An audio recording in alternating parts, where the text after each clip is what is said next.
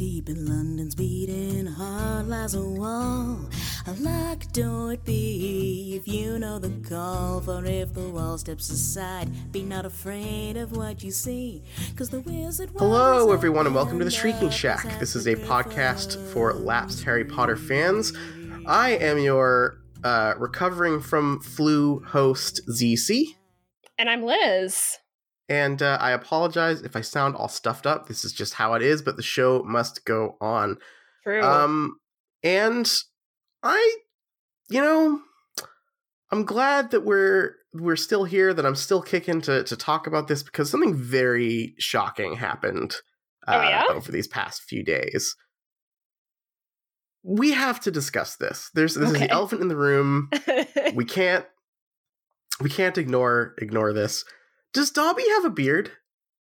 no, Dobby doesn't have a beard. Um, this this piece of news, I you know, you were weakened by your illness. I'm really glad that this didn't just finish you off because this is uh uh monumental a monumental discovery yeah. i i am f- firmly on the side of dobby not having a beard uh and it it feels like this is is coming out of nowhere so maybe you'd like to explain Yeah. So so we we have in our in our rogues gallery of content that we watch um we we have a a few like YouTube reviewers who get Harry Potter products and do their kind of little like quote unquote reviews where they just sort of say nice things about it and they get to keep the thing whatever um but we found one that was a uh, it was Cherry Wallace doing a review of a Hermione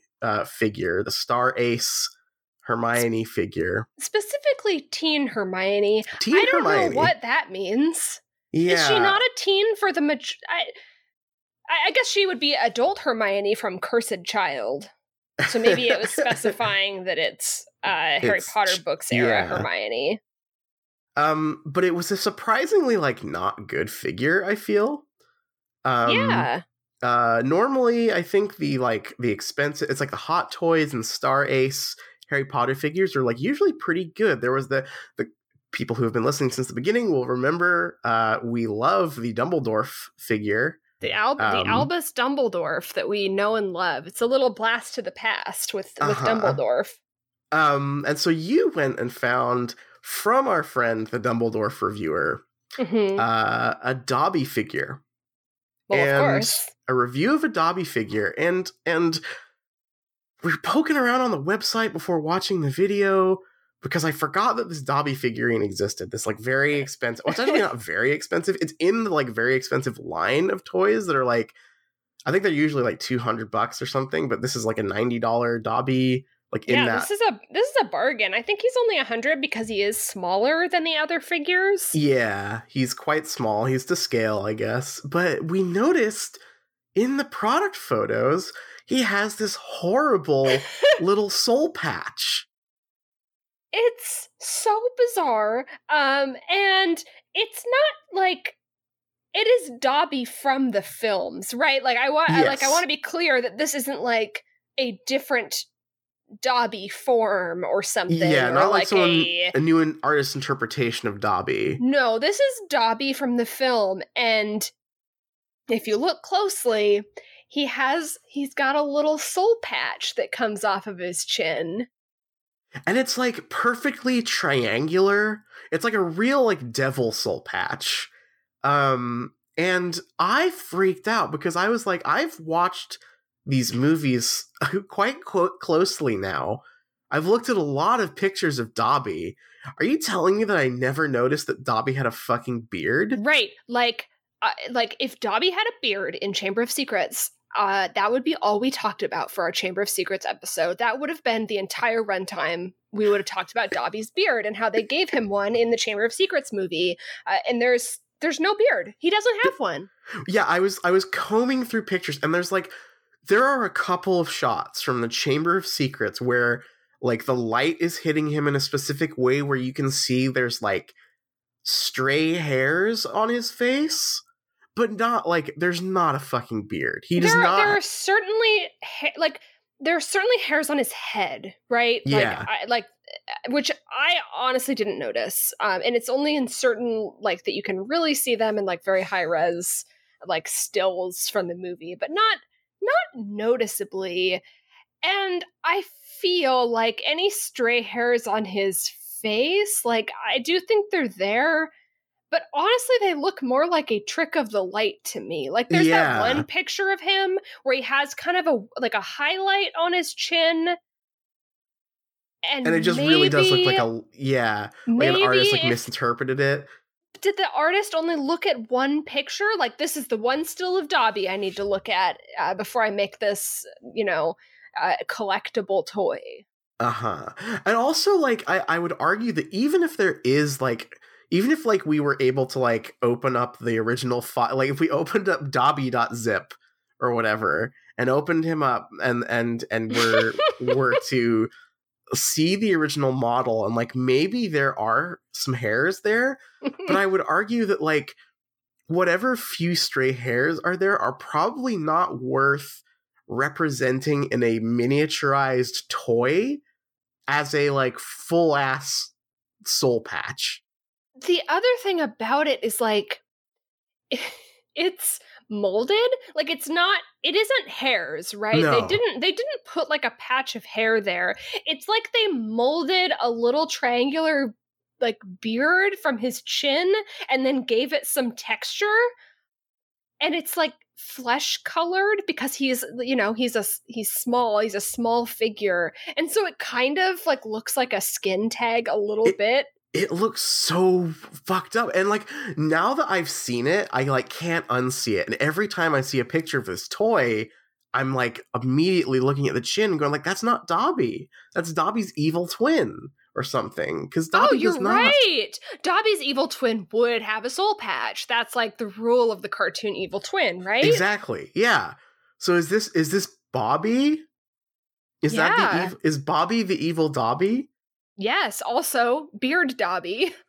oh fuck. It works. It works. It works both ways. Um so so we we went out to investigate and you found a video from from uh from our favorite reviewer, uh the Dumbledore guy uh who who had gotten this Dobby figurine and was and was doing a very thorough review of it. And Very yet thorough. another yet another secret was revealed to us. Uh one that I don't think I ever wanted revealed to me. yeah. I don't want to say it. So this Dobby figure is it's a very it's from a very expensive, very detailed line of toys. Um and it's one where like it's not just like a plastic figure or like a resin figure. They have like mol- they have like clothes. Like they are given fabric clothes. Yes. And in this video, he keeps lifting up Dobby's Dobby's uh, uh, uh, burlap sack thing, and this Dobby has a fully molded ass and balls. Like, but like, but like molded in this weird like. They gave Dobby a bussy, and I'm really, really uncomfortable with that. So here's here okay, this is what I think is happening here. I think one definitely has a molded ass. That that is 100% true. I do think that what looks like balls is probably just like a very unfortunate side effect of the way that the legs are socketed into the the like like the Oh, do you think it's like part? It's supposed to be part of the I ass. I do not think it's on purpose. It's like It- you, it- you're saying it's like supposed to be part of the ass, but because they're like separate parts, the way the legs moved, it's like now it's like a separate part of the yeah because it looks like it's kind of uh, connected in a way where it's like okay uh this is like where the joints for the legs are but they have to connect into the ass. And that was what they and that's how they decided to do it in uh, one of like the most remarkable and like this video like the camera is very close and he just like bends the Dobby doll over and lifts up lifts up his burlap sack and I'm just like my eyes I like I think I screamed when I first saw it and, looked I was away freaking out because it's so it's like I was not expecting anything. I was expecting just like Ken doll, like completely smooth, Uh, but you he just bends it over and and there is Dobby's balls just or like what looks like you know if if if if your theory is correct what looks like Dobby's balls just sort of dangling there in in the in the front view and the what makes it more surreal is that in the review he's going like yeah they didn't put anything underneath dobby's clothes uh not that you want them to Right, do that and right? i'm like and then they- you're like, do you not see Dobby's balls? Like, uh, is is is it like? I, I don't know. And then I was like, is this like a bit? Like, is there always something weird in these videos? Like, first there was Dumbledore, and then there's this one where he just shows a clear shot of Dobby's balls and says, like, there's nothing here. Well, okay, so here's the thing. I'm I'm not so sure that it is an accident because um do you remember the Hagrid doll? Yes. The Hagrid doll comes with Fang and they gave Fang a dick and balls in, in- Yes. in that video. Like for whatever reason, whoever was molding these Harry Potter toys decided that Hagrid's dog Fang needed a dick and balls and and so I'm not so sure. I think that someone was like, this needs to be an anatomically correct Dobby. I think that it would look better if it was intentional. That is the thing. Maybe. Are you criticizing Dobby's sack? Yeah, sorry. I I would never hesitate to criticize Dobby. You know that. That's true. Do it out of love. Yes, absolutely. And besides, this isn't Dobby. This is Bobby. This is Bobby. That's true. It's Bobby who does Dobby. Dobby has no beard, but Bobby has no. Bobby has a beard and balls. Yeah. this video is outrageous, and it's just like I, it was kept. He kept doing it. Like he kept Yeah, showing it- me Dobby's balls and butt, and I was just like, please. stop. It was like a jump scare each time for me, like like because because there was no warning. It was just like I'm gonna lift up the Dobby because he kept on saying, "Oh, not that you would want. You probably won't be doing this." I'm like, so why are you doing it? Stop. like you could take his his burlap sack off, but you probably won't. But he just like kept kept doing it. Oh, the texture on the skin is quite nice, and then oops, I've shown you the balls again. You're kind of doing like a Burger King foot lettuce voice for this guy. I don't know. I don't know if it's because you're sick, and so to f- your I'm your well, star tr- ace got review guy voice becomes the Burger King foot lettuce guy probably when you're sick. Yeah, yeah. It's harder to do voices when I'm already like doing a weird voice because I'm sick. Yeah. um but yeah this this is this is outrageous and i w- we need one of these dobby figures oh yeah. uh, I'm so relieved that it's like one of the ones that's like a hundred bucks and not you know a two Yeah, hundred we can- Dumbledore. we can maybe we should set it as a patreon goal or something but we we should do an unboxing video of this thing uh and determine once and for all whether dobby's balls and ass are rendered on purpose or whether it's just a horrible mistake I'm still I'm still thinking it's a horrible mistake. i can see Um, it i just the fang thing makes me wonder if there's just not someone there very, going I think it was a very unfortunate camera angle with some odd leg sockets.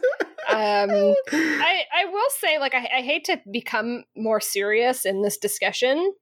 Mm. I hate that movie Dobby made him wear that burlap sack for like the rest of the movies instead Oh, of just yeah, the second sucks. one. Like, where are his cute socks and like his like weird weird clothes? Yeah, one of the highlights of the the reading we're doing right now is the Dobby stuff. I think because Right. Is this like a brand like a brand integrity thing that they did where it's like they won't recognize Dobby if he's not wearing his his signature pillowcase. his shitty brown pillowcase. Yeah, yeah, that is a bummer. I would have liked to have seen him in like the tea cozy hat and socks and stuff. That would have been really yeah, fun. see, I think I would have recognized him.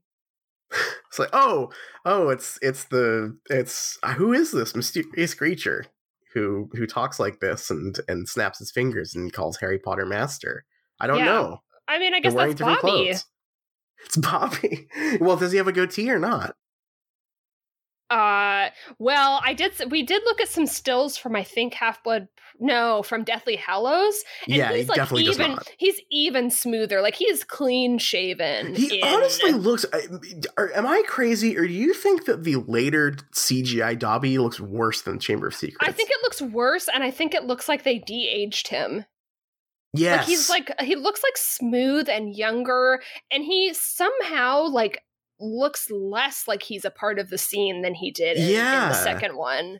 Cuz I was all I was really taken aback with how good the CG Dobby was in the second movie, honestly. hmm For a movie from 2002 or whatever, it looked incredible. Uh, yeah, there, there was like some kind of goofy like early CG moments where it was like like Daniel Radcliffe obviously couldn't like interact, interact. with him or yeah. whatever. Uh, but, like he looked like pretty good for for whatever year that that movie came out. Um, and then you see like footage of him from the Deathly Hallow movies, and uh, he looks just kind of floaty and kind of like too perfect uh, and also like they all have that like color wash where everything is like really mm-hmm. desaturated that the later movies have and they just they just don't look like they're part of the scene to me like the the the specifically like the occlusion like around like uh-huh. his feet and stuff or just like this this so looks like he's just been pasted in here uh rather than like part of the scene or whatever um but yeah, I guess we'll get you know one one day we will be watching those movies and we can criticize Dobby Dobby's CGI and mustache or lack thereof in real time. Yeah. But before we get there, we have to talk about the books. Are you sure? Do we really? Yeah, unfortunately, we do. Shall we talk about our reading this week? Yeah, let's do it. I will jump right into chapter 22, and this chapter is called The Unexpected Task we uh, start off in Harry and Ron are in Transfiguration class, and they get scolded because they're just kind of kind of goofing off. And in this class, McGonagall, you know, says, "Listen up," and she announces that the Yule Ball is happening. She holds Harry after class and tells him that he needs to find a date because he's going to be opening the ball in like a ceremonial first dance uh, with the other champions and Harry's all all messed up over this and, and kind of kind of declares to us that this is even worse than fighting a dragon is is finding a girl to ask to the ball. He's also getting asked kind of by random girls to go, and he's like feeling a little insecure that maybe they're just asking him because he's famous, and that that makes him feel bad. But he also thinks about how he'd like to ask uh, Cho Chang to the ball, but it makes him really nervous. Uh, we do find out that people are treating him a lot better after the first task and most of the badge the potter stinks badges are kind of gone. Harry speculates that because he helped cedric with the the dragon and, and told him about uh, about what the task was that maybe cedric told the other hufflepuffs to back off and stop being so mean to him. Uh we have a scene at magical creatures um, where hagrid kind of talks about his meeting with rita skeeter um, he says that you know, he was disappointed because she didn't want to hear anything about his magical creatures. All she wanted to do was ask about Harry, and it sounds like she's trying to dig up dig up some dirt about Harry, but but Hagrid didn't give her any, so she was disappointed. Uh, the school term is winding down, and Hermione is kind of pestering Harry to get to work on his on the egg, the egg puzzle, and Harry kind of blows her off, and we we get the impression that like Harry and Ron are friends again, and they're kind of you know they're hanging out and they're like, Hermione, leave us alone. Like, we don't want to do homework or work on the egg. Um, and uh, Fred and George are there in the common room when they're just kind of all hanging out, and they're trying to send a letter, but it's very mysterious, and he won't tell Ron who who or who it's for or what it is. Fred and George kind of uh, pester Harry and Ron to invite someone to the ball and, and kind of do do the guy talk where they're like, you know, if you don't do it soon, all the all the pretty girls will be taken. And Hermione gets really offended and and angry and and storms off. Some time passes and the Christmas Chris, bleh, Christmas decorations are starting to go up, and Harry and Ron still don't have dates. Uh, Ron finally says like we have to we have to do this and they kind of make a pact together that by the end of the day they will have asked uh, girls to the dance and Harry agrees. Harry asks Cho Chang to the ball, and she's pretty nice to him, but alas, she already has a date. And as she's leaving and Harry's feeling really disappointed, he says, You know, who are you going with? And it turns out it's Cedric Diggory. He goes back to the common room that night and is like pretty upset but Ron is more upset and he's he is mortified and Ginny is kind of comforting him about something and it turns out that he asked Fleur to go to the ball and was turned down and is is super super embarrassed. Um then Ron tells Harry that he should go with Ginny. Ginny says, No, I already have a date. I'm going with Neville uh, because Hermione turned Neville down and said that she already had a date. Ron is like, No way she has a date. She was just trying to trying to get Neville to Neville to go away. Uh, Hermione then shows up, and Ron says, "Oh, you're a girl, Hermione. You should go with me, and Ginny can go with Harry or whatever."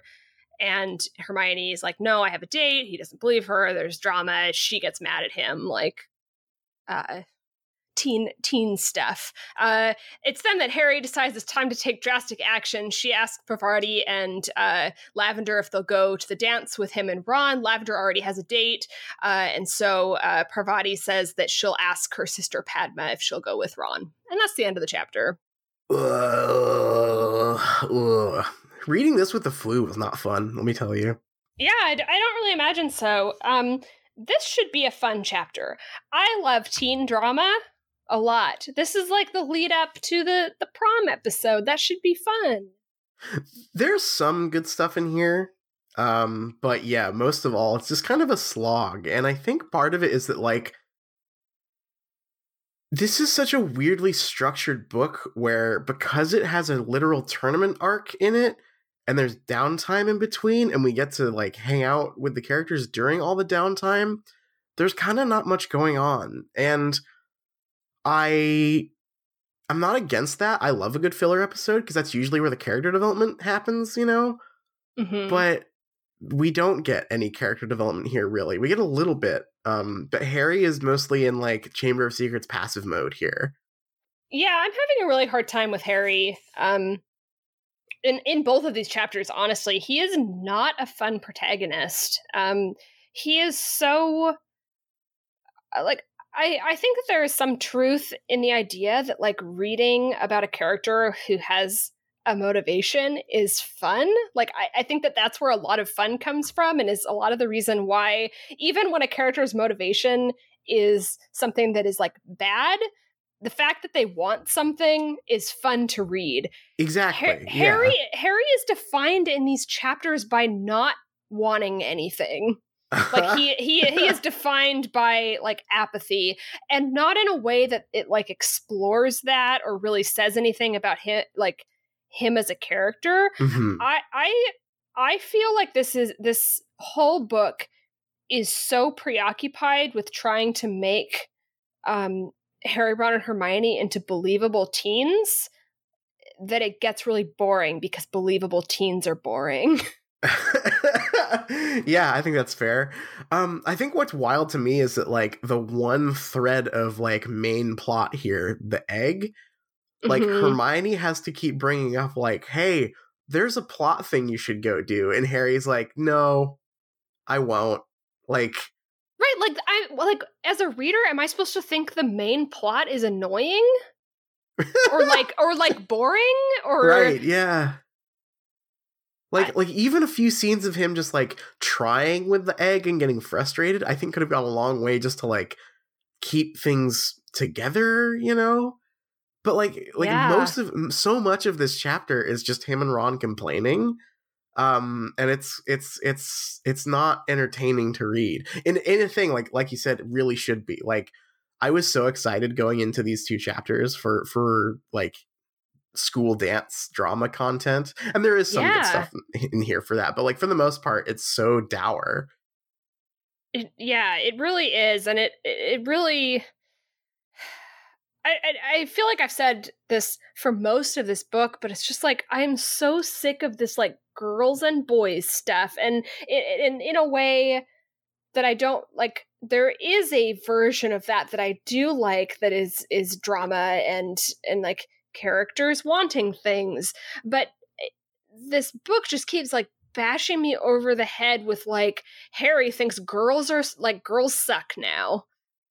Yeah, over and over and over again. It's like Hermione is annoying and it's like this like routine return to the idea that like Harry asking out a girl to the dance is the worst thing that's ever happened to him and girls always traveling in packs and on and on and on. The the line about uh giggling should be made illegal. There's so much there's so much giggling in this chapter first There- of all. there is so and like shrieking lots of girls shrieking and giggling and on and on And it's just endless there's a the scene at the very beginning when harry is in transfiguration and he gets scolded for basically like wrestling with ron and not paying attention to mcgonagall i think they're like doing like a fake sword fight with like uh fred and george's wands, like yeah. fake wands or whatever fine um there's an entire part where it's like eh, they get a little bit in trouble, and so Harry and Ron start to listen to what McGonagall is saying, and she announces the dance. And it is put in contrast to Lavender and some other girls giggling in response, like about the dance, and Harry being distinctly upset that they're not getting in trouble like he did. Talk, talk about talk about reverse sexism, am I right? oh no, this is the this is the chapter where Harry gets red pilled. Yeah, Harry How is getting red pilled in this chapter. R- Ron is already there, honestly. Oh yeah, he he's been red pilled the entire time. Uh yeah, Ron is so shitty in this chapter.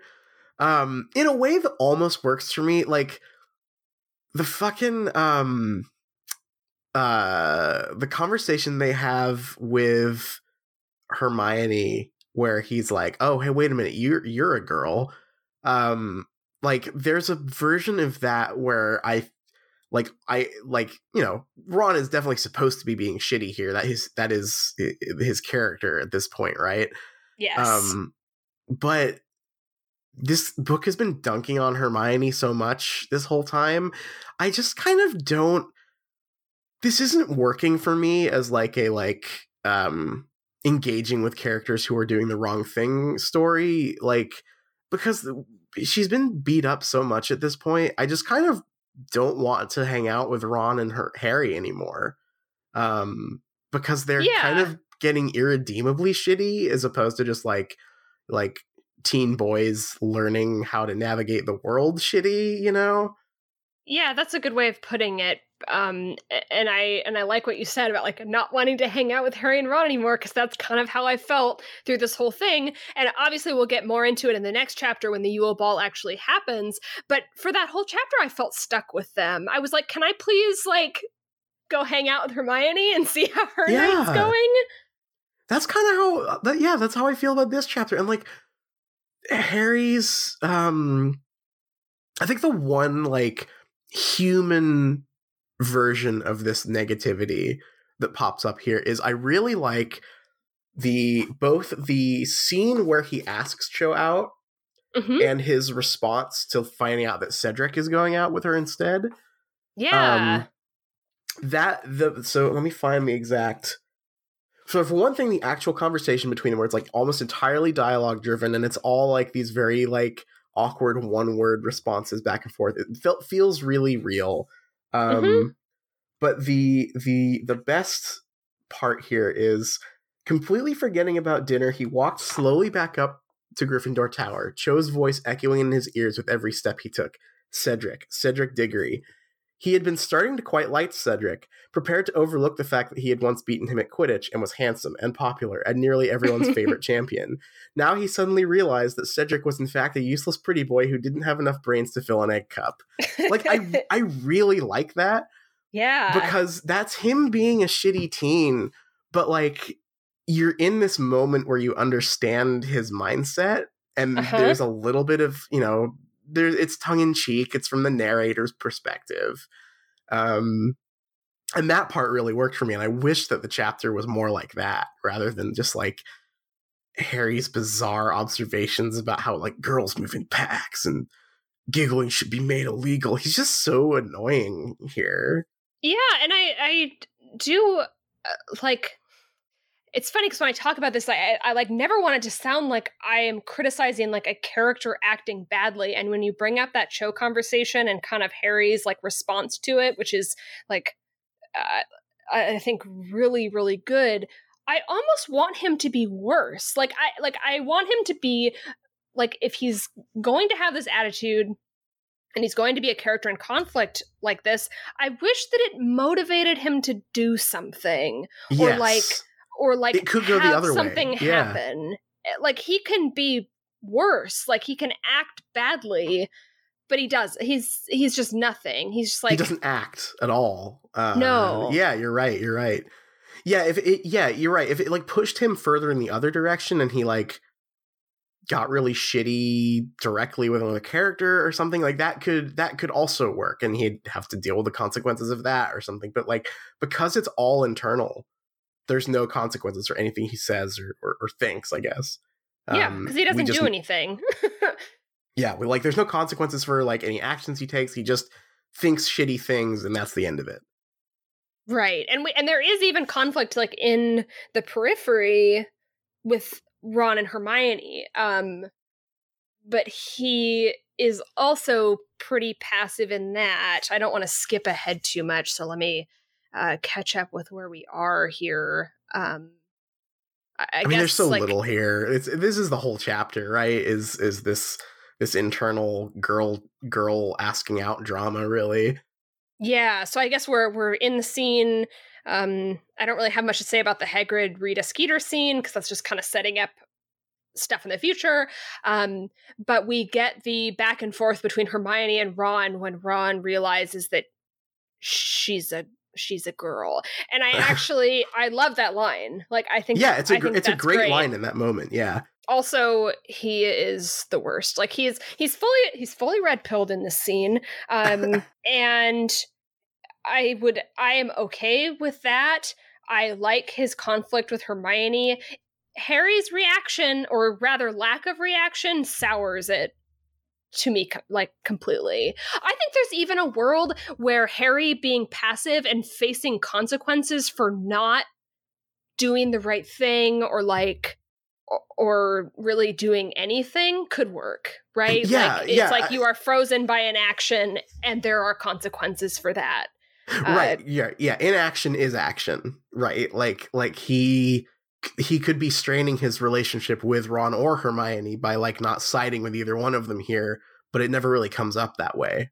And I'm and I'm just like I'm I'm so mad for Hermione. I I look at the like arc of what has happened in this book so far and like her being made fun of for the spew thing, but still staying by both Harry and Ron when they were having like their conflict and basically helping them along to make up and be friends again and then all of a sudden she's just like being uh, like shunned by both of them. Yeah, No. why does why does Harry and Ron being friends again mean they have to dump on Hermione? That's new. That's not a thing Uh, they did before. I mean, I think that that's really kind of gets to the core of my problem with all of this, in that I, I think that Harry is supposed to be sympathetic in his shittiness. I don't think we're supposed to read it as him being bad, Uh huh. right? I, I think you're right. Yeah, or or at least, the, at least if it's like if if we're if we are supposed to know that he's being shitty here, like, um, the book doesn't do a good job of expressing it. The thing that really leapt out to me was when he was worried that people were only asking him out because he was uh, the champion. hmm It never, it never addresses the fact that also he's fucking Harry Potter. Like, Yeah. like like the only thing in that moment he's thinking about is like oh because i'm the hogwarts champion which is such a weird thing to me because like like dealing with people being too like pushy with him because he's famous is a theme in like all three prior books so Yeah. like it's not like he's new to this and and so that that that stuck out as really odd that it doesn't address that like like uh, a that he's used to this or b he is now realizing how compounded it is he's like now double famous right? Like it just doesn't address it at all in a weird way that makes me almost wonder if like did you forget that he's harry potter and was already famous? Like it's just so out of place i think.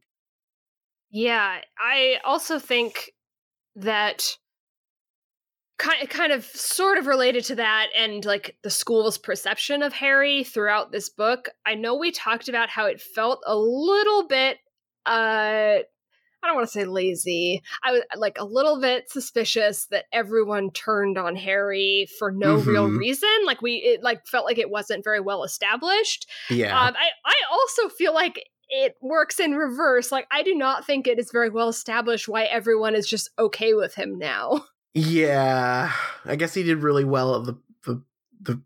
He was just so good at flying the broom in front so of the dragon. Cool. It's like, damn, yeah. that kid is so cool now. That's not how people work. I don't think. I I don't think I maybe I am just a very bitter, spiteful person, but I try to put myself in this situation. And if I was someone who was like super pissed, I'm like, you didn't earn your spot, you shouldn't have entered, you're just like like an attention seeker if that person then went out to fight a dragon, summoned their fucking professional racing broom to like to be really really flashy and cool and and get in first place of the tournament is my like oh actually he's so cool. No. Yeah no I, I hate him. Yeah, i hate him more it's the it's the same weird brain disconnect that the firebolt chapter had before, right? Like, wow, everyone thinks it's so cool that he has the most expensive broom. Like, no one would think that.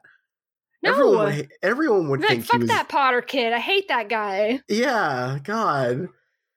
Yeah, that's that's all really weird. Yeah, there's God. I, we we let back to the like people asking Harry out thing. The I get that he likes Cho, but he's just so shitty about girls here. like just out of nowhere, really.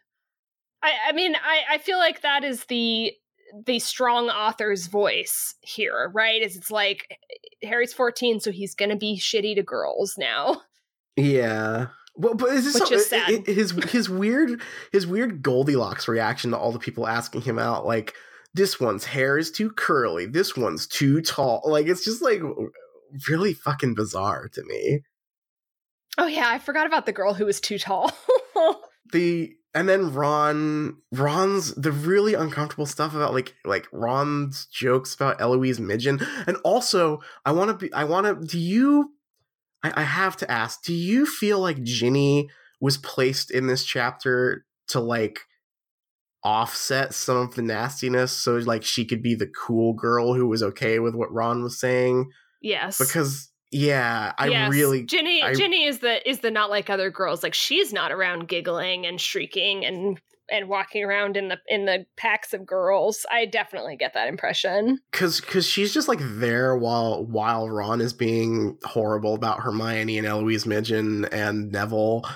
Uh but she's like laughing along with him and not saying anything about it. And like it just, i just got like this vibe of like this character is here to make ron seem less awful here. Like someone's okay yeah. with it.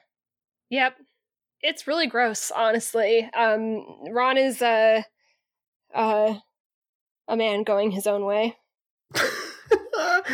Especially oh my god the way that this chapter ends with harry hoping that Padma's nose is dead center on her face is so awful. Like they're so irredeemably shitty here. And again, it would work if like they faced any consequences for it. And no, if this wasn't just painted as like what is what is normal and good, I would not I would not have as much of a problem with it. No. But no. this is really just like very I, I think that we are supposed to be like, oh, this is this is relatable teen stuff that is uh like eternal and and never changing. Mm-hmm. It's do you. Think, do you think I have a weird theory here? Mm-hmm. Um, so much like we know how weird it feels when like John Green writes from the perspective of a teenage girl. Mm-hmm. Do you think that like JK is writing her own like experiences with teen boys imagining weird attempt to like on her part to like process like well hmm i'm gonna get in that mindset. Why were they so shitty? Like or or is this just like like just not very good character writing?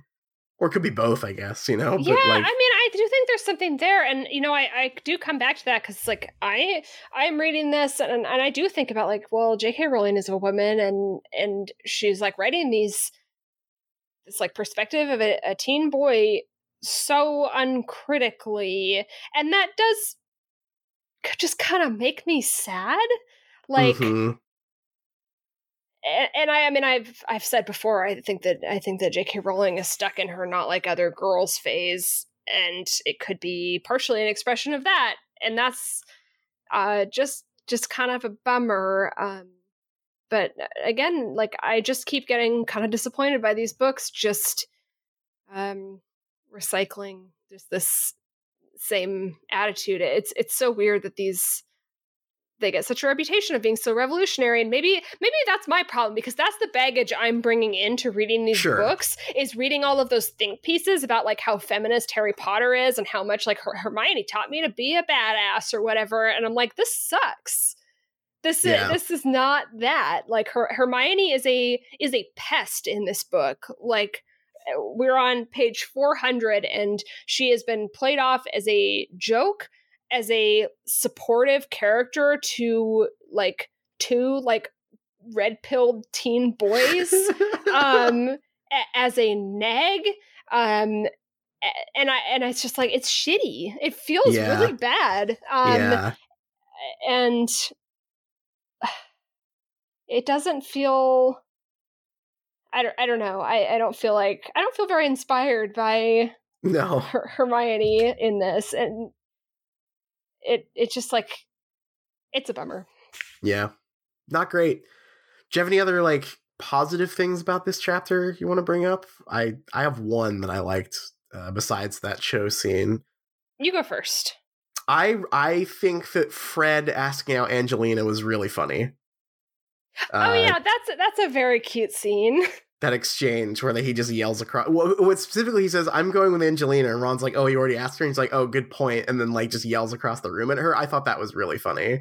Yeah, and I think that there was something in that scene that I didn't pick up on as a kid reading this, and and did not until now, which is that like Ron being astonished and like the specifically pointing out that that he wasn't embarrassed to ask her out and and, and like I I just didn't didn't quite pick up on like to me as a kid reading that I was like, "Oh, that's characterizing is it Fred or George?" Fred? It's Fred.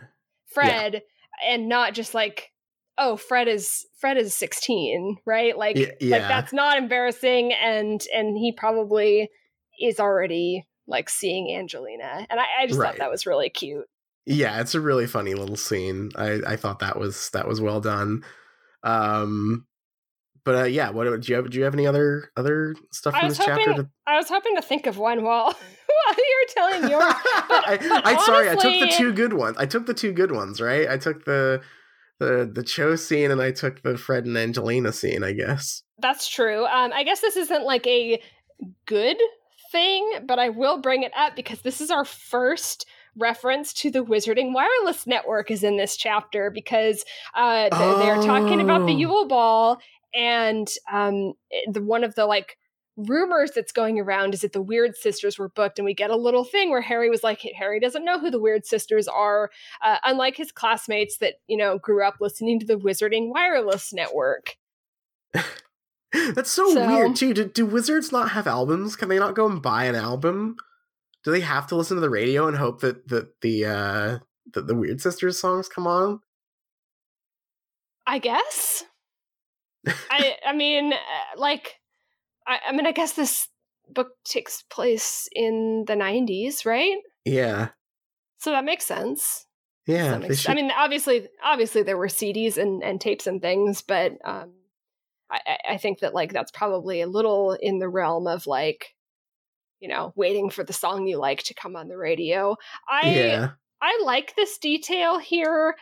I, I'm still like a little bit I, I think that like the magic just being a version of muggle stuff is so boring. like, oh, yeah. oh, this is the wizard radio. Also, why the... do none of the kids have a radio? at Yeah, school. that's never come up. Uh, that will come up in book seven incessantly. when There's a lot everyone of radio has content. a radio. Yeah, uh, but yeah, no one's had a radio. Is is there some? Is it a, an in book thing or is it just a a like after the fact lampshade things is like oh no no like technology doesn't work in Hogwarts or whatever. Like are the radios radios or are they magic radios? Can you tune into the radio with your wand? I don't I don't know. I would like it more if you could tune into the radio with your wand. If there was like a radio spell, That'd be cool. just- that would be cool. But I don't know why the kids aren't just like sitting around listening to the radio in the dorms or whatever. yeah, I guess we, we've never heard any. We just don't know. Like maybe they are, but at the same time, like Harry would know who the weird sisters are. It's I, I know it's just like a funny thing that introduces wizard concepts to us via Harry not knowing them. But I had like it feels frustrating to me that Harry doesn't participate in pop culture at all. Yeah, it's so weird because he's not participating in Muggle pop culture, and he's no. so. So is he? He's just like not a fan of anything. Yeah, he's like Tom Felton. He just just not a, has not become a fan of anything before. Yeah, I guess not. Like, does he read? Do you think? Harry? Well, he read. we Yeah. know he reads about the Quidditch teams or whatever. Oh yeah, he likes sports. Harry's so fucking boring. He's Harry is so boring. boring. oh Uh, God. Yeah. Um, I, I guess we'll get we'll get more into Harry's characterization. Uh, so I'll, I'll move us along to the Yule Ball because Yeah. I have some more stuff I want to say about Yeah. that. Uh huh. I, uh, let's see here. It is chapter twenty three, the Yule Ball. It's Christmas time.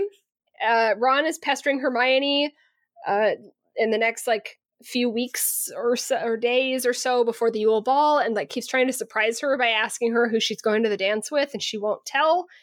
Um, and we also get a scene of a Fleur talking about how the Hogwarts food is like too fatty and she doesn't want to get fat, so she wouldn't fit in her dress. And we get Hermione doing an eye roll like she's so vain and horrible. Ron at this point notices that Hermione looks a little different. And Hermione admits that when when she got her uh, teeth like enlarged with that curse earlier in the book, when she went to Madame Pomfrey to get it reversed, she let Madame Pomfrey shrink her teeth like a little bit more, so her her teeth were are nicer now. Uh Harry then gets a letter from Sirius congratulating him on beating the dragon, and he also says to just like stay, like keep watch about Karkaroff. Like he might, he is probably mad because his plan didn't work. Hermione at this point again tells Harry like, "Hey, you should get to work on that egg," and Harry brushes her off again and goes to do something with Ron. It's Christmas Day. Harry wakes up uh, very startled because Dobby is leaning over him. Dobby has brought him a present, and he he hand knitted Harry some socks. Harry didn't get anything for Dobby, but says that he does, and then gives him his worst pair of socks, which Dobby likes a lot. Um, Ron gives Dobby, I think, a couple socks too, and his like Weasley sweater from that year.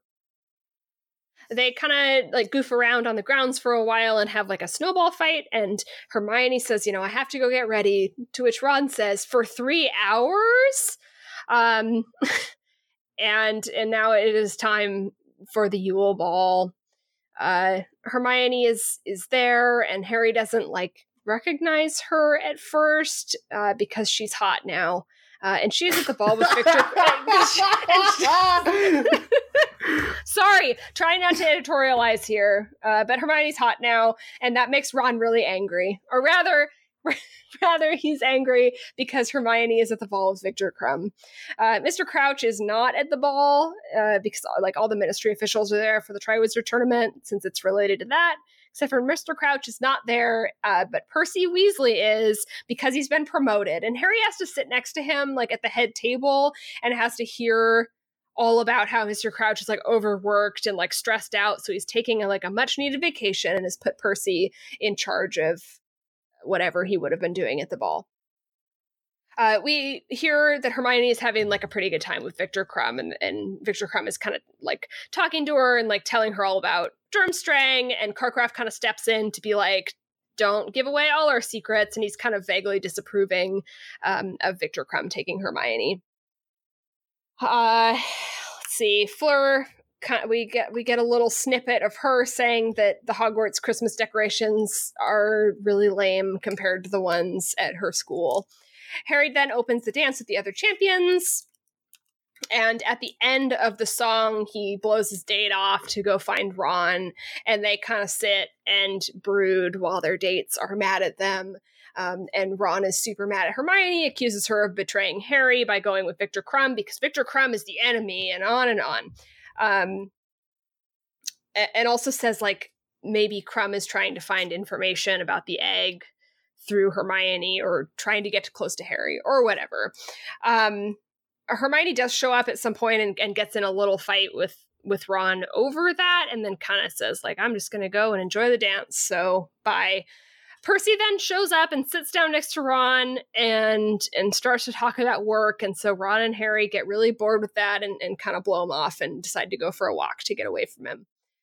Uh, outside, where they have like, I guess, like a little walking area set up, they overhear uh, Snape and Karkaroff talking, and Karkaroff is like panicked about something. I think the clue that we get is that something is getting clearer and clearer every day, and so Snape tells Karkaroff, "Well, then, then run away. I'll cover for you." Um, they Harry and Ron like walk away from eavesdropping on that to then eavesdrop on uh, Hagrid and Madame Maxime talking, and Hagrid is uh, is kind of asking Madame Maxime about her her history and implying that she is a half giant like he is.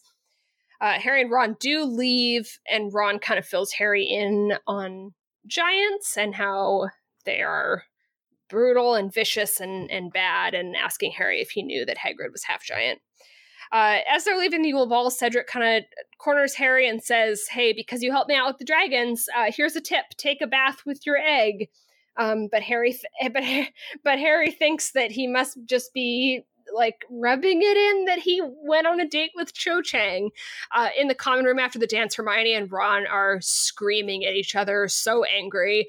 Um, Harry doesn't take sides and thinks to himself that he thinks Hermione is probably right, but he dismissed Ron so much that he'd rather just hang out with Ron. And that's the end of the chapter. Okay, before we dig into the actual chapter stuff here, yeah. Christmas present watch. Harry did get Ron a Christmas present. Yes, he did. Way to go, it's Harry. A, it's only taken it's four years. Well, yeah. Ron loves but, hats, maybe.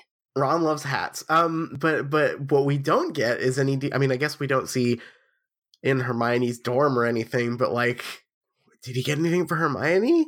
Because we that doesn't come up. It, I thought it said that he did, but maybe I made that up. We get we see what she got for him. oh, I don't that's know probably what I'm see, thinking of. Yeah, I don't know if we see what he got for her. I so, feel like we're probably meant to assume, although judging by Harry's other actions, I really don't feel comfortable saying that he did. well, it's a, it's a small step forward. Yes, um, definitely. Um, yeah, good on you, Harry. It's it's good to get your friends things for Christmas, probably. Yeah. Um, but uh what yeah, what, I don't know. I, I, think overall I like this chapter more than the last one, but it still has a lot of oofa doofa problems for me in here. It sure does. Um every time I would kind of uh kind of fall into it and start like just kind of enjoying the reading, something would just like come out of left field. Particularly, I guess I'll start right at the top. Uh Fleur worried about getting fat for the ball. yeah well, this specifically in in in two senses. One, that's that that's like the amazing character moment we get from her. Thank you very much, J.K. Rowling. But not only do we get that, which is kind of like boring and shitty on its own, but we get Hermione's like ugh girls reaction to it, which is also really stupid. Yeah, I guess it was last chapter that we got kind of Ginny's cool, like not like other girls, cool girl moment, but Hermione got one this time where she's like, "Oh, how vain can you be?" Yeah, uh, oh, uh, let's. Yeah, we. I, I, was I was about to make a comment about something else that Hermione does here, but I'll I, will i will save it when that comes up chronologically. I think. What where where do we start here? We have the we have this scene, and then we have Christmas. So we get Dobby next. Is that is that yeah, right? I do want to. I do want to mention how fucking weird it is this scene with Hermione's teeth, though. Oh, actually, oh no, this is the same scene. That's right. Okay, never Yeah, mind. This is the same so- scene. yeah, so we Are we start off- supposed to think Hermione's hypocritical for this? Is that what the joke is here, uh, or I, is that I have not no idea. I, I can't tell. It's such a one-two punch, though. That is how I how I definitely read it, but I don't know if I'm supposed to read it that way. If Yeah, and, and really, I'm not sure which is worse. right. Because it's it's that that's how it felt to me was that we're supposed to be like like well Hermione calls. This is this is such a horrible puzzle box of shitty character stuff where I can't. There's no good way to read this. Like no. like so okay off the bat uh we have Fleur acting like a like a cartoon cartoon princess being worried that she won't fit into her dress. Already a boring character thing right? Like that's just sort of sort of played out like like like give her something else to do please for the love of god. Um but then hermione's response to that being like like how vain can you get? also kind of shitty because you know like whatever fleur can fleur can live how she wants right? And then third of all if we're supposed to then think that hermione is a hypocrite for like wanting to fix her own teeth or whatever like i don't know. Like there's just no charitable way to read this either way. I I think that apart from that being very weird, I think that this like tooth thing as being like the precursor to Hermione being hot is so It's- bizarre. It's like, it's so well, fucking we got, weird. We gotta fix these teeth. Um, yeah, like oh, you'd be y- y- Hermione would be so hot if it wasn't for these. It's like okay, this is a weird. This is a weird pull. Have you ever seen that movie, The Princess Diaries? Uh, Actually, with maybe. Anne Hathaway. I feel like I saw it, and I don't know if I paid attention, and maybe I fell asleep. I do know, I do know the premise, obviously. It's- Uh, it's- like it's- it's- she takes it's off her glasses and is hot, right? Yes, exactly. Or like, or I I always think about like the the show Thirty Rock, right? Which is like, like every joke is about how like, oh, Tina Fey is so plain and unattractive and ugly, and I'm like, mm, no, not really. Like, it's such such a weird. You you you don't you don't just like become hot when like you slide into like like normal sized teeth or take glasses off or make hair normal. It's such a weird way to approach this, I guess. Yeah, I think this is a very interesting thing to unpack, especially because this book has been so mean to Hermione this entire time. Yes. And yet, like smack dab in the middle here, we get this like very self-indulgent, like girl makeover fantasy, which I'm trying not to be critical of. Um, uh, but like this, her whole thing feels very self-indulgent here. I'm a- only critical of it because it literally comes on the heels of us supposed to be judging Fleur for it, right? right? Like, yes. like, and and and the way it's framed is either we're supposed to think Hermione is hypocritical for this, or we think this is good because we like Hermione and she's allowed to do it, and which neither of those is really, uh, it works for me, you know. Yes. It it is very interesting and like really kind of out of place here. Um Hermione's like magical girl transformation, I think. I wish it was a magical girl transformation. No, that I would know. be so I much mean, better. She, she is a magical girl though. That's true. so I I don't know. The, the stuff is is is weird. I guess we'll get more into the ball later. I just wanted to kind of mention the teeth thing Yeah. because we have this scene with Dobby, which I think is very charming, and I like Dobby a lot here. I feel like I've um, done that thing um, that you know, like like ir- irony posting online, where I like did this thing uh, like joking about Dobby. And now I just sincerely like Dobby a lot, and I'm This like, how did really how did this happen to me? Yeah, this is a cute scene. I like this.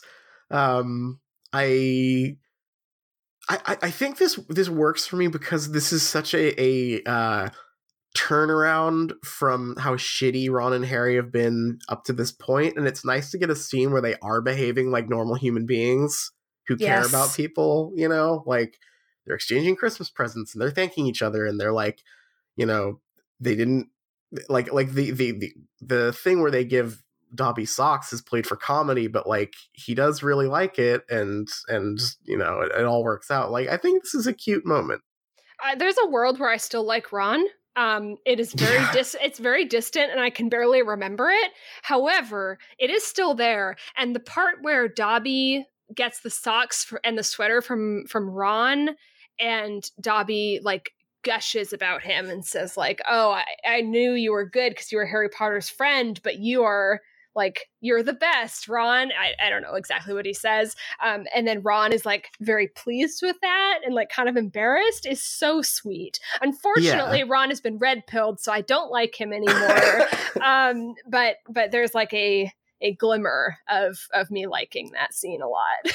We've come a long way from Ron just being ready to ride or die for his friends. Uh, Ron was my favorite character. He was, yeah, book one for sure. Absolutely. Uh, he was great. Ugh.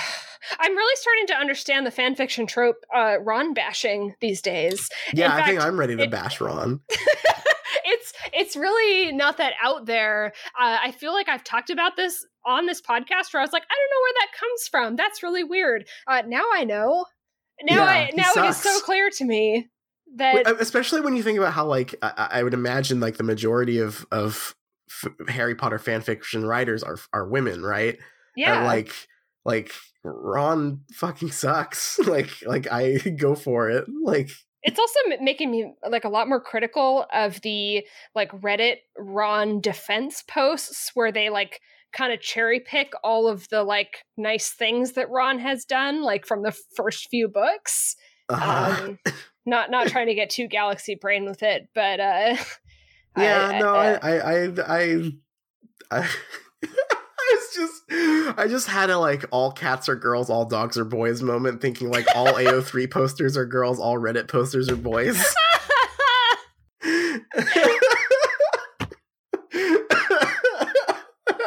damn. Uh, a vast oversimplification, but honestly, I don't know if it's that unfair at a glance, you know?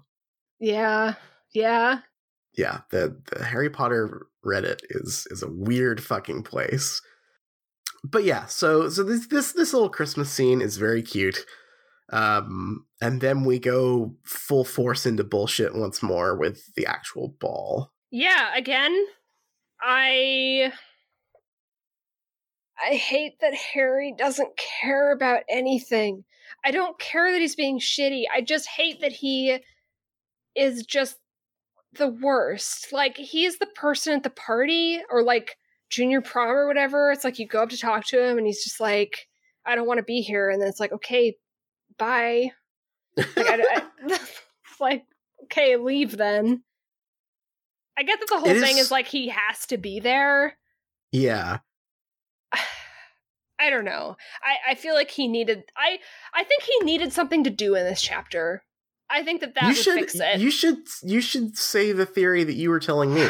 yeah, your okay. your your fix. I I think that this is like I, I say this every time I do this, so this is going to be like my final disclaimer. I feel like going back and reading something that exists and offering up a fix is kind of like can be kind of lazy criticism.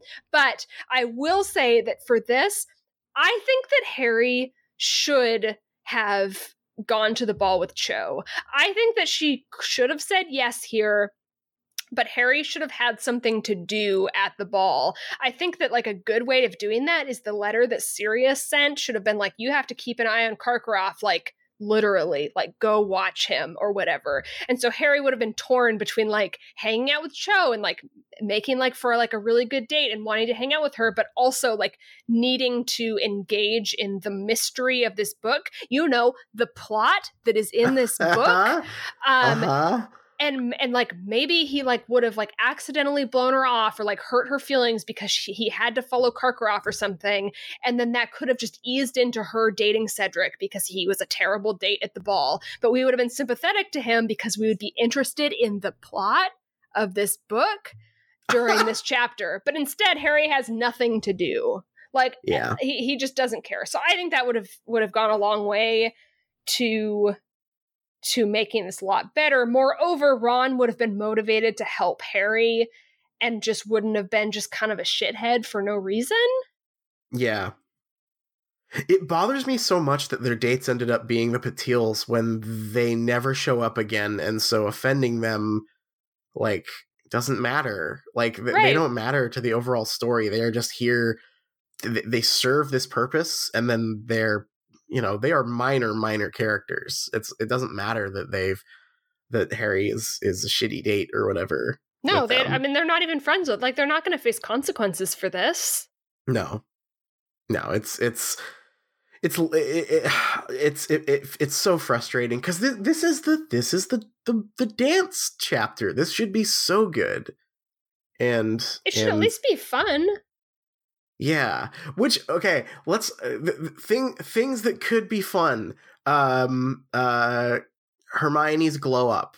Uh, could be really funny. Uh, but actually, it's insane because Harry literally does not recognize her because she's hot now. That is the craziest line here. I I understand that uh, like I can see how that works in a book. Why doesn't he recognize her though? Cuz she has like what what? Is it like an exaggeration? Is that what It's No, because because he is really surprised when he realizes who it is.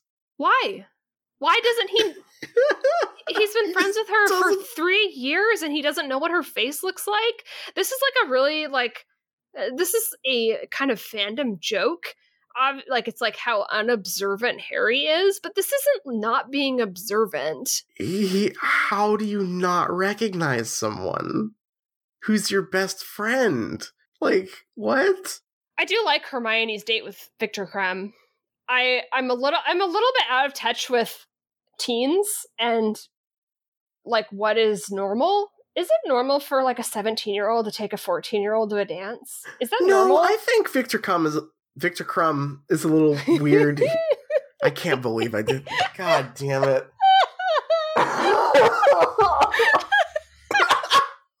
for for a split second, I was like, "Do I just pretend I didn't hear it so you can edit it out?" But there's there's n- there's no way I can't do that. I can't do that to our listeners. oh no. Oh no. Well, that's his name now. yeah, it sure is. Ah, the the the, the Durmstrang hero, Victor Cum. Yeah, what were you saying about Victor Cum? Uh, I I I do find that insanely weird, honestly. Um, especially in in conjunction with the uh. Forgot to bring up the thing in the first chapter we read where McGonagall said that it's open for fourth years and up, but you can invite a younger student if you are a fourth year or above, which seems a little fucking weird. That's the only way that um Ginny gets to go because she goes with Neville because otherwise she wouldn't be able to. I will say that the only reason I don't think that's weird, and maybe it just is weird in real life, is I remember that being like it's like at prom, it's like only seniors can go to prom, but if you have a girlfriend or boyfriend below you, like in 11th Oh, grade, that's you true. can bring Yeah. them. So that Yeah. was the only reason I was like, that's not too weird. Um, I I'm very out of I'm very out of touch. Like I I remember being a teen. Um, I will say I, I was an out of control teen, and I would have liked nothing more than to date a 17 year old when I was 14. However, not sure about that one in retrospect. not sure about that one, and also uh, not sure if that's Hermione's deal either. We don't really know what her deal is, though. That's true. The date is cute. Like setting aside the fact that he is he is Yes. uh, much older than her. Uh, the the thing with with her trying to explain her name to him is very cute. Uh, his his like chatting up of the Hogwarts castle is kind of adorable. I, I, I really nice. liked that whole thing only like because Durmstrang is supposed to is kind of painted as like the school where they teach the dark arts thing and like Karkaroff stepping in and being like like don't be so enthusiastic but he does seem to be like genuinely like very enthusiastic and like telling her about stuff but also really liking Hogwarts and I I loved that it almost um, kind of retroactively saved some of the Hermione with Fleur interactions, only in like obviously the framing of it because like being because Fleur is like hot and dumb and whatever uh sucks but it is like Hermione is defensive of Hogwarts, right? Like it's her Yes. school. She's very defensive about it. And then we have Krum, who is just like gushing about Hogwarts to her. And it's like really charming and nice. And I sure wish we could have hung out with them at the Yule Ball instead of stupid Harry and Ron. I will say this, except we are also like Harry notice Harry like notes that she is not uh thinking about spew or the house that. elves. Fuck you, Harry. Yeah, his whole thing's That like, mm, I, mm, I see, I, I see that when when your boyfriend's here, you don't care that the slaves are making the food or whatever. That is so shitty. And I'm like, I, in that moment, I'm like, Can't help but notice you have a smartphone, Hermione. Is Harry calling Hermione a virtue signaler here? Is that what Yes, that that's- It's like, oh, That's one hundred percent what I took from uh, that. you're just virtue signaling about house elves, Hermione. Uh, yeah, I think that he, I think he learned that from from Red Pilled Ron here. that is hundred percent what I took from that that observation. Like, yeah, that that fucking sucks so much. like, I, mm, de- I fuck you, definitely Hermione, noticed for that. not being on one hundred percent of the time. I think I wrote virtue signaling in my book. I don't know why he's so mad about it.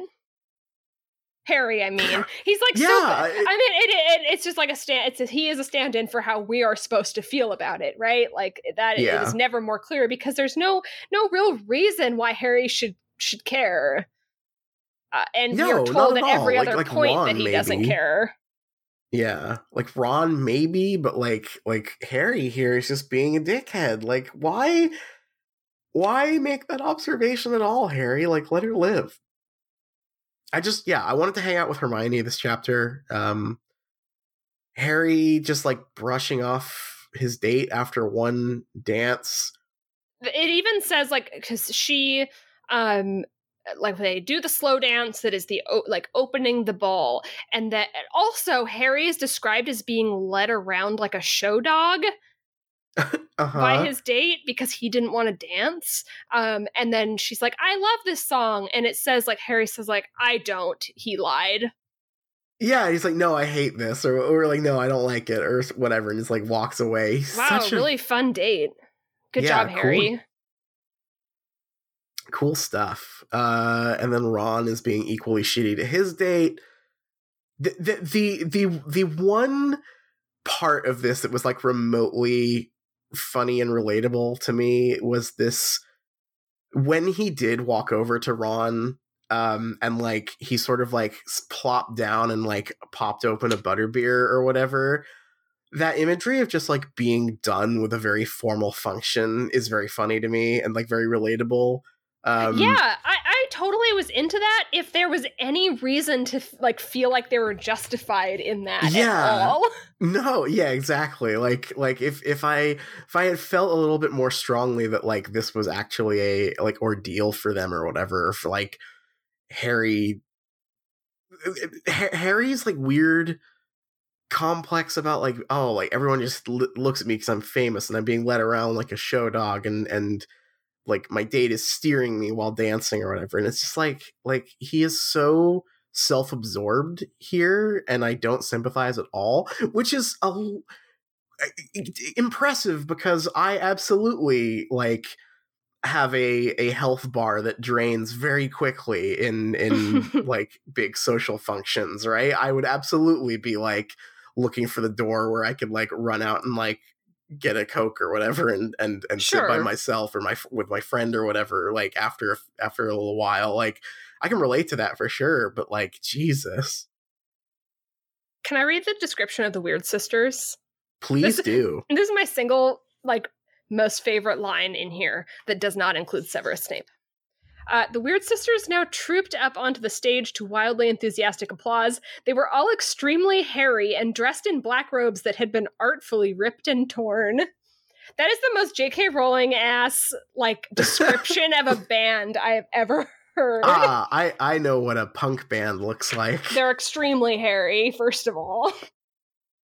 um i I was trying to get a idea of like what kind of band they were, and I just could not because it like it says that there's like drums, two guitars, a lute.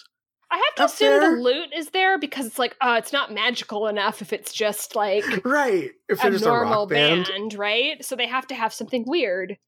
A lute Um and I we we'll get to this more when the movie comes out, but I when we or when we get to the movie episode rather, but I do have some fun trivia about this. um in the when the movie came out, J.K. Rowling wanted Franz Ferdinand to be the band at the ball, She's so basic. which is so fucking funny to me. And then she wanted Muse when Franz Ferdinand wasn't able to. Oh my god, she's Uh, more basic than I ever would have thought. so what they ended up going with because Muse also couldn't couldn't I think they were on tour or something.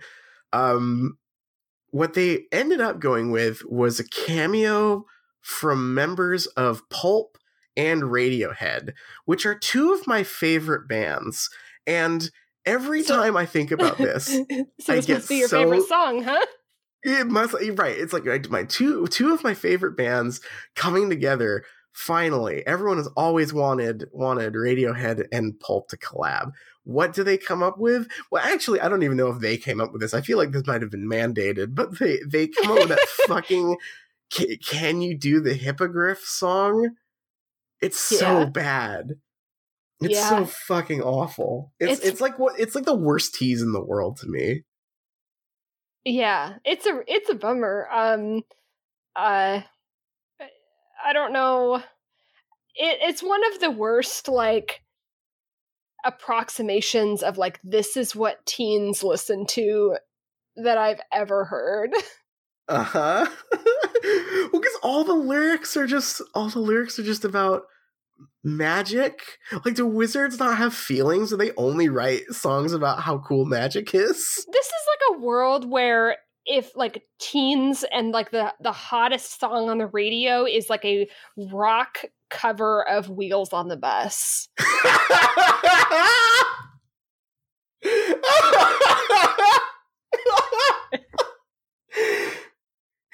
oh my god! Like, yeah, trap remix of, of Wheels on the Bus. Well, we'll get we will get to that when we get to the movie. Uh, we will get to that. Unfortunately, there's no real description of the music here other than Oh my god! than the lute being part of the band. Holy shit!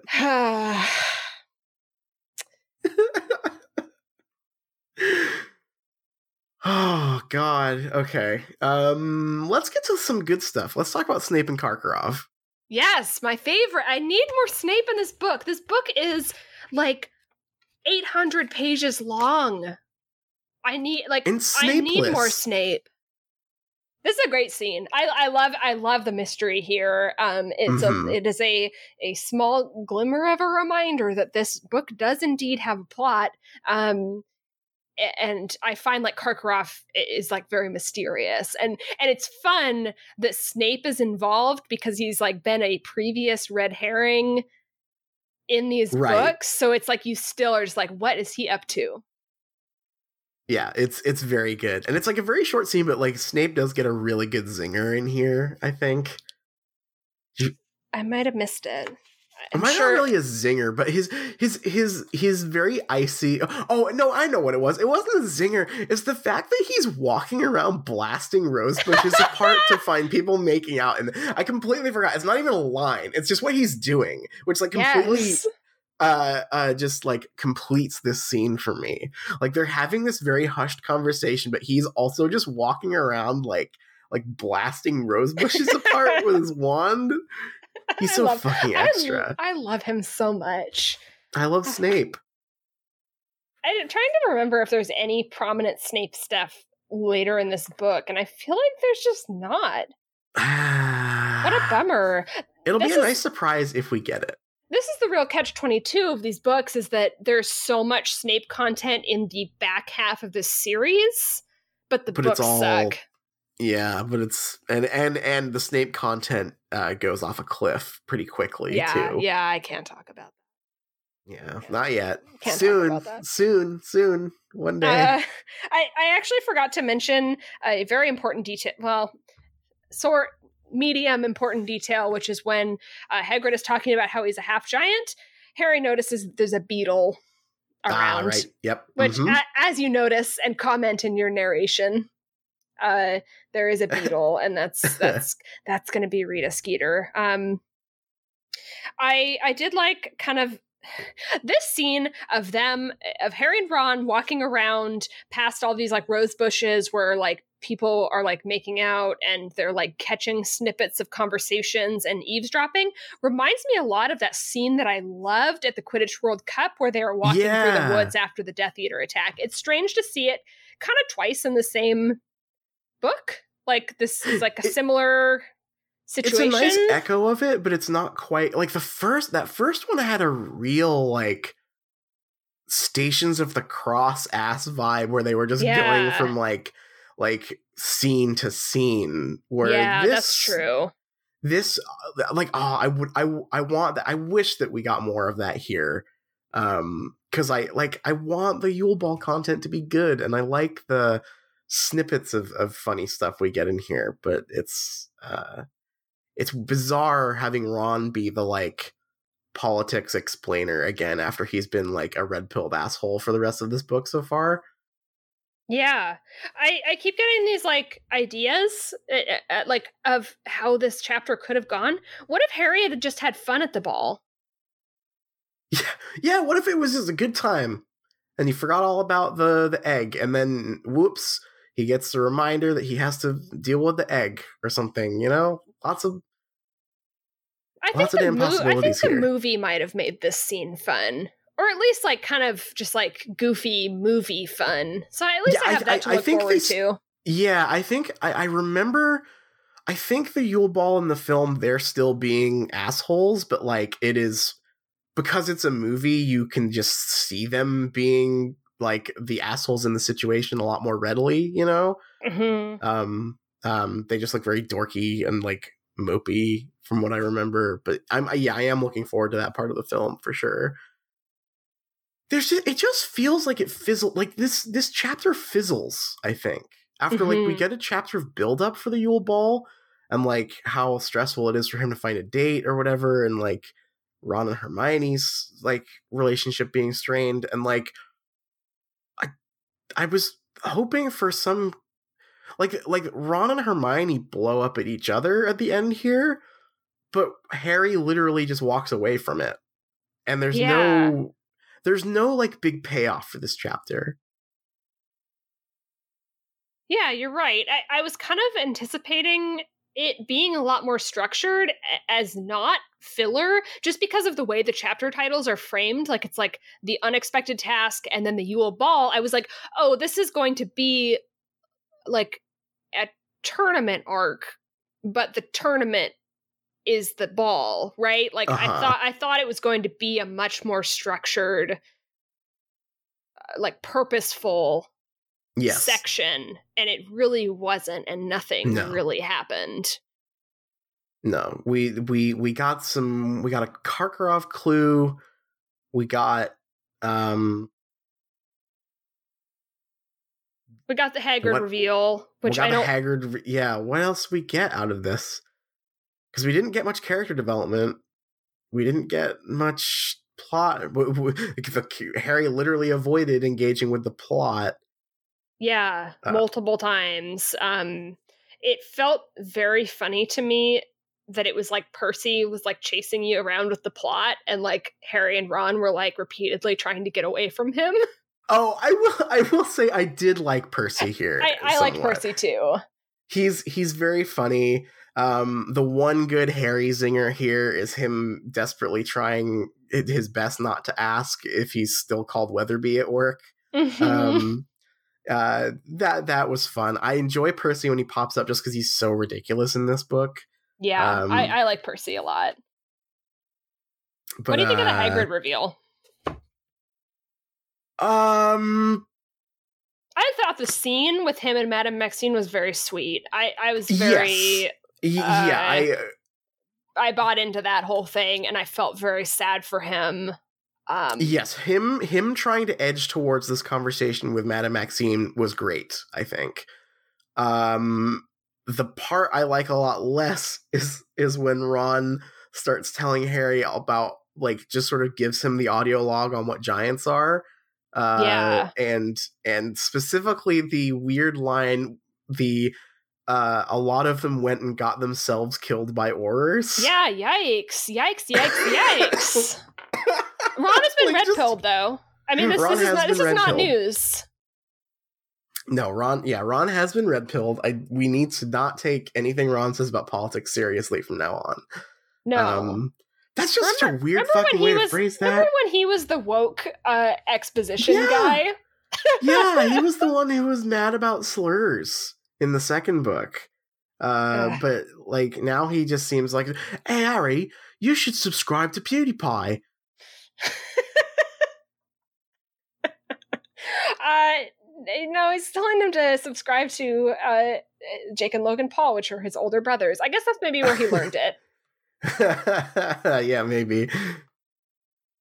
Harry, have you heard of Logang? He's got some new merch dropping soon.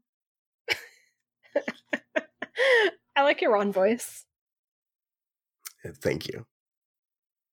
It's well, it's because I already have the flu. I don't need to pinch my nose to do it. so it's, Oh, yeah. it's, it's very it's very easy to do right now. Yeah. Um, Uh, uh, we have the egg clue from Cedric Egg. also. Um, egg, take a bath with your egg. I did I did laugh at that, and I laughed at how stupid Harry is. Harry is such a dumbass. Like, like outrageously.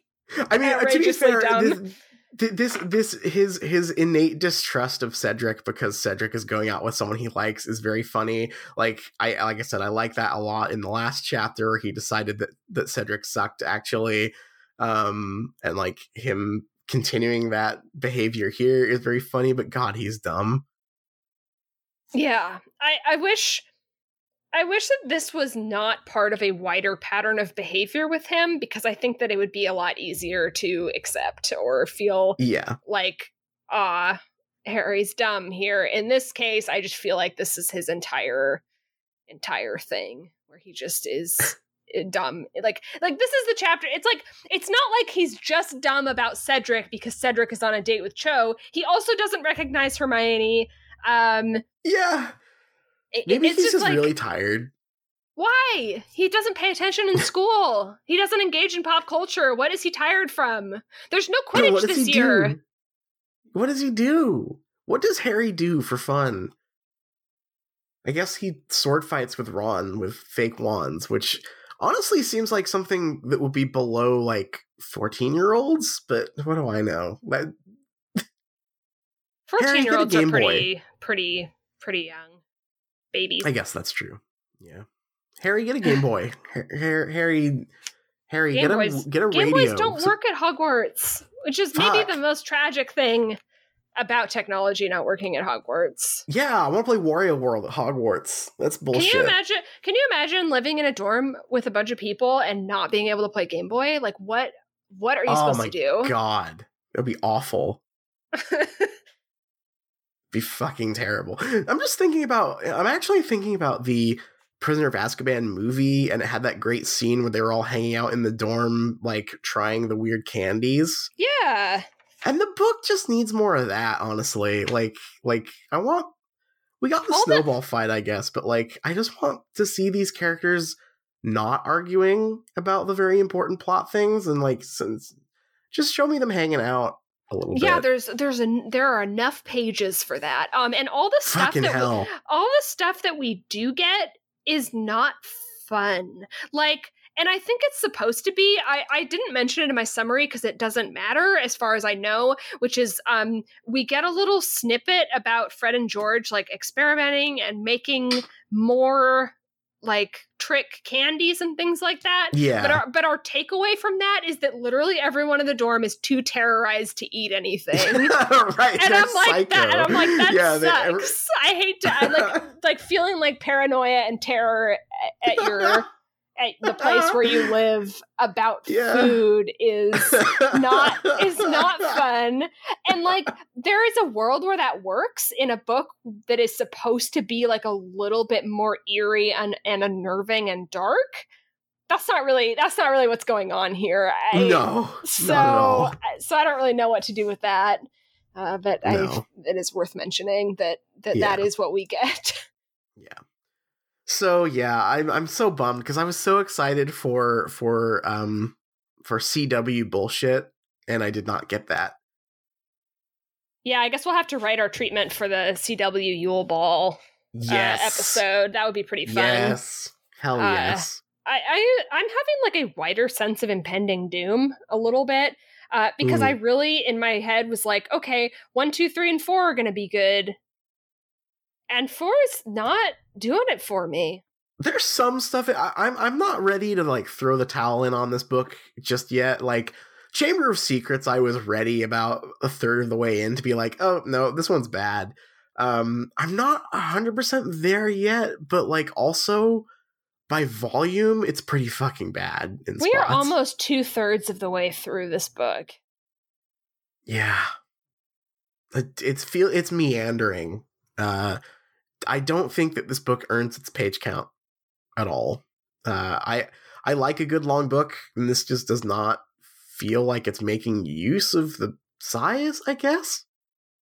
Yeah, I, I think I'm probably just bummed out because through the whole like kind of slog up until this point, I was looking forward to the Yule Ball stuff, and Yeah, it was just me kind of a letdown. Well, now I'm looking forward to the Sphinx. That's what I'm looking forward to now. I'm looking forward to Sirius coming back. Oh yeah, because he's gonna Harry- be, yeah he's gonna be a Hogsmeade, right? Yep. So that's my next like kind of stretch goal here where I'm like, okay, I'm excited to see Sirius. We'll see how that pans out. Oh, that was another thing I didn't mention. Uh, now that I'm thinking of Sirius, I did laugh out loud at in his his letter to Harry in this chapter. He said, "Oh, before I got cut, cut like uh, cut off, I was going to say um, that you should use it like a specific curse against the dragon because its eyes are its weak point." Yeah. It's very funny. Uh, I liked Hermione pointing out that that was what Krum did too. Yeah, yeah, that was very good, and I, I thought it lampshaded the absurdity of uh, Sirius being cut off before he could say the solution to the puzzle Uh-huh. pretty well. Yeah, yeah, it was it was cute for sure. Um, I don't think I have anything else for this chapter. Do you? Harry sucks. Harry sucks. Why? Why can't Harry have a motivation in this book?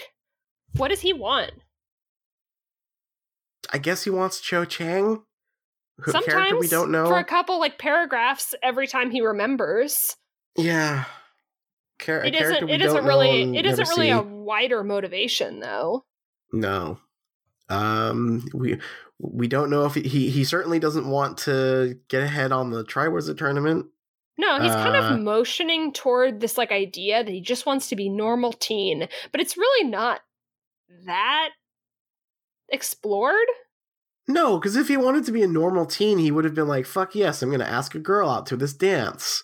Yeah, I just want a normal a normal dance night or whatever. I think that's a pretty boring motivation for a character, probably because I'm such a big Buffy fan and it got really tiresome uh, after however many seasons. But um, uh, but like even that is pretty weak here for Harry, and is honestly kind of I, I feel like me almost sketching out what could be a motivation here. Uh, yeah. it, it would be seems like a it seems like a weird oversight. Oops, I wrote a main character who doesn't want anything. He is a very boring protagonist. Yeah, he really is right. And it's so weird coming off of him being the best part of the last book. Yeah, it Where was did great. that It was Harry great. go? It was great having him personally invested in the stuff that was happening. Yeah. Where where did book three Harry go and can we have him back, please? I'm now very curious about book five because everyone complain every like even super fans say that in book five Harry is too whiny and in his own head the whole time. And I'm very curious if that's gonna be more like this or if it's gonna be more something different that that, that I will enjoy, you know? Yeah, I, yeah. I guess we'll see. Um, and then I feel like six and seven are gonna be completely off the rails. A lot of camping. Oh God. Well, So I think that's it for me. yeah, me too. Let's take a break and then we will return and you've got some uh you've done some a little bit of uh, Christmas research for us. Oh yeah, yeah. I've got I've got some little uh little Chris- Christmas stuff from across the across the fandom that I'll I'll be back with for us. All right.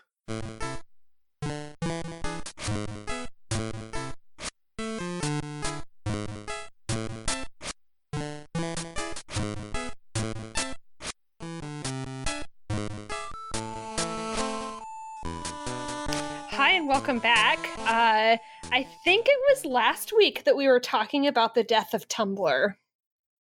Right? Yeah, it's very sad. It is very sad. Uh, I know it was like a few weeks ago we did some some Tumblr confessions uh, Mhm. on this show, and I and I think that like you know who who knows how long that blog could last. Yeah. Aban- it could be abandoned soon.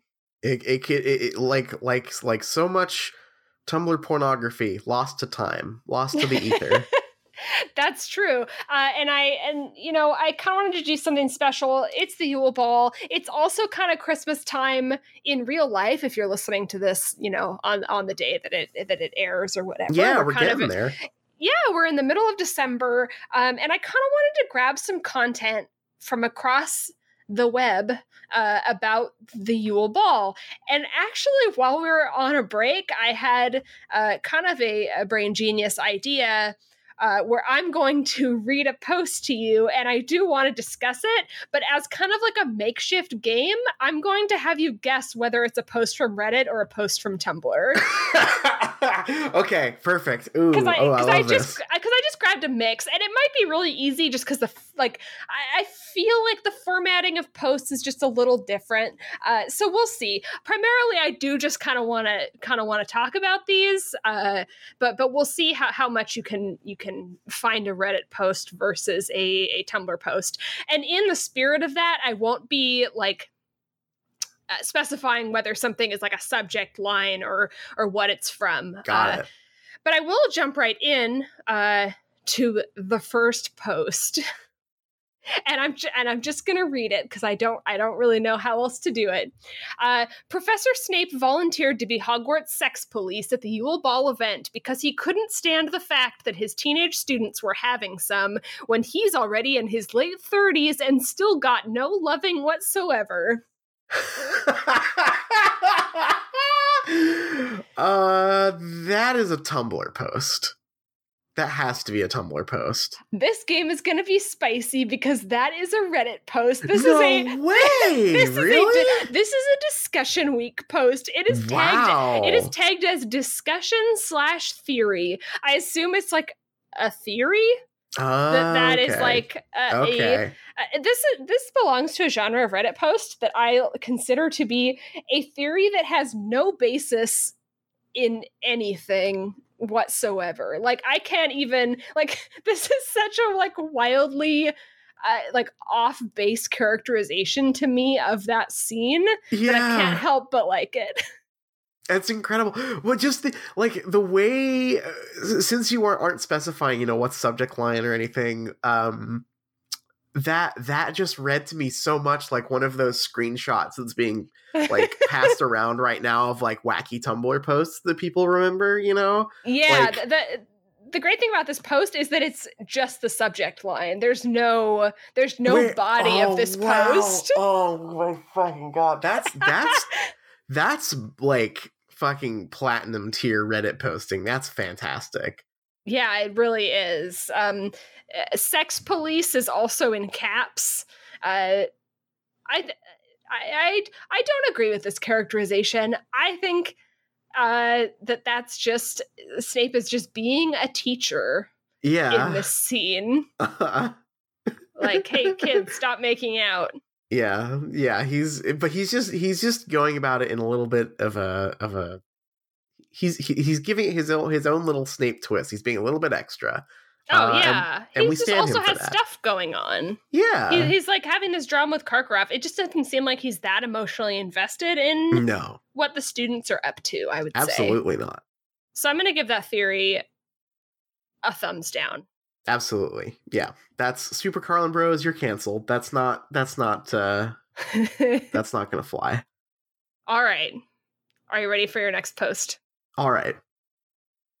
When I first saw the Goblet of Fire movie, I almost thought Hermione was going to the Yule Ball with Snape because he hit Ron with his book when he asked her to go with him, or Harry, and then she said, I won't be going alone because someone already asked me and I said yes, and went to give Snape her homework. I thought she. I thought he asked her before, and she put her response in her homework.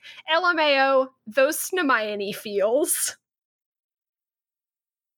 Oh god, this is a tough one.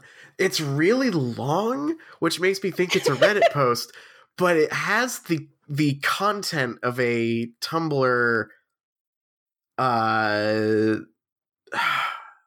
confessions image. Like it's all Mm. crammed into a fuck. Um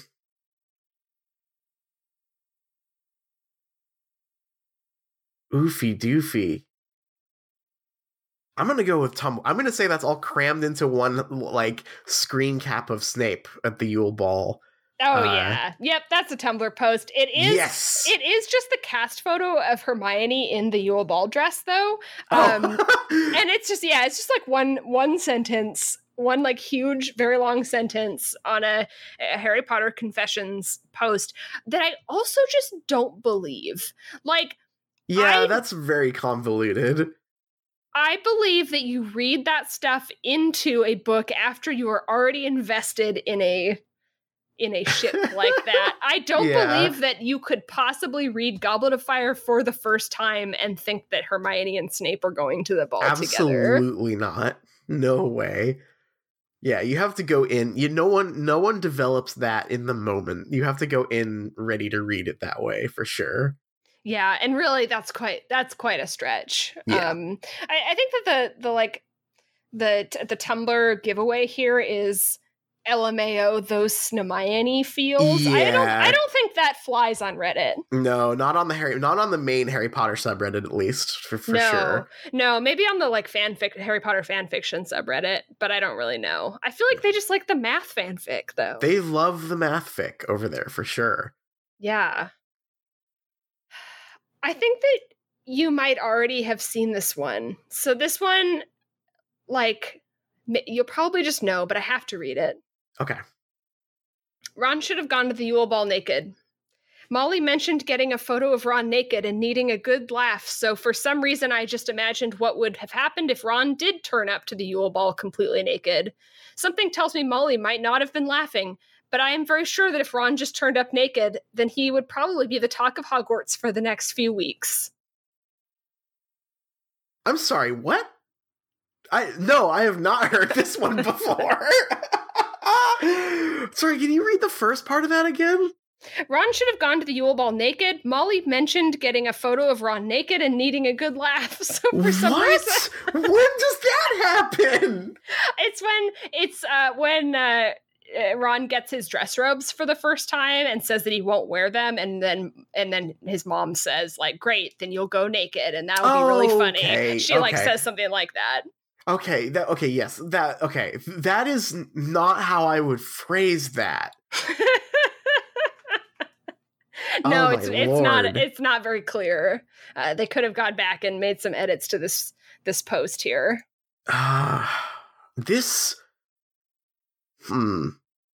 This has the aura of a redditor to me. What part? what part? Um I'm just curious. the the like the insane theory that is explained in in very high detail um and also the the like repeating of the of the same word like them just saying naked naked naked oh, like like if this was a tumblr post i feel like maybe they would have a little bit more flourishes here like they'd keyboard mash and say like this is what if ron's wing wong was out or something like like you know like it just seems a little plain for a Tumblr post, so I'm gonna guess Reddit on this one. Yep, you're right. Um, yes. uh, Ooh. uh, oh yeah, this is this has Reddit written all over it. Um, Mhm. I uh, this is kind of like I, I may have to make sure I'm not giving anything away, but like I guess I guess I'll say I'll save this uh, for later. Um, Okay.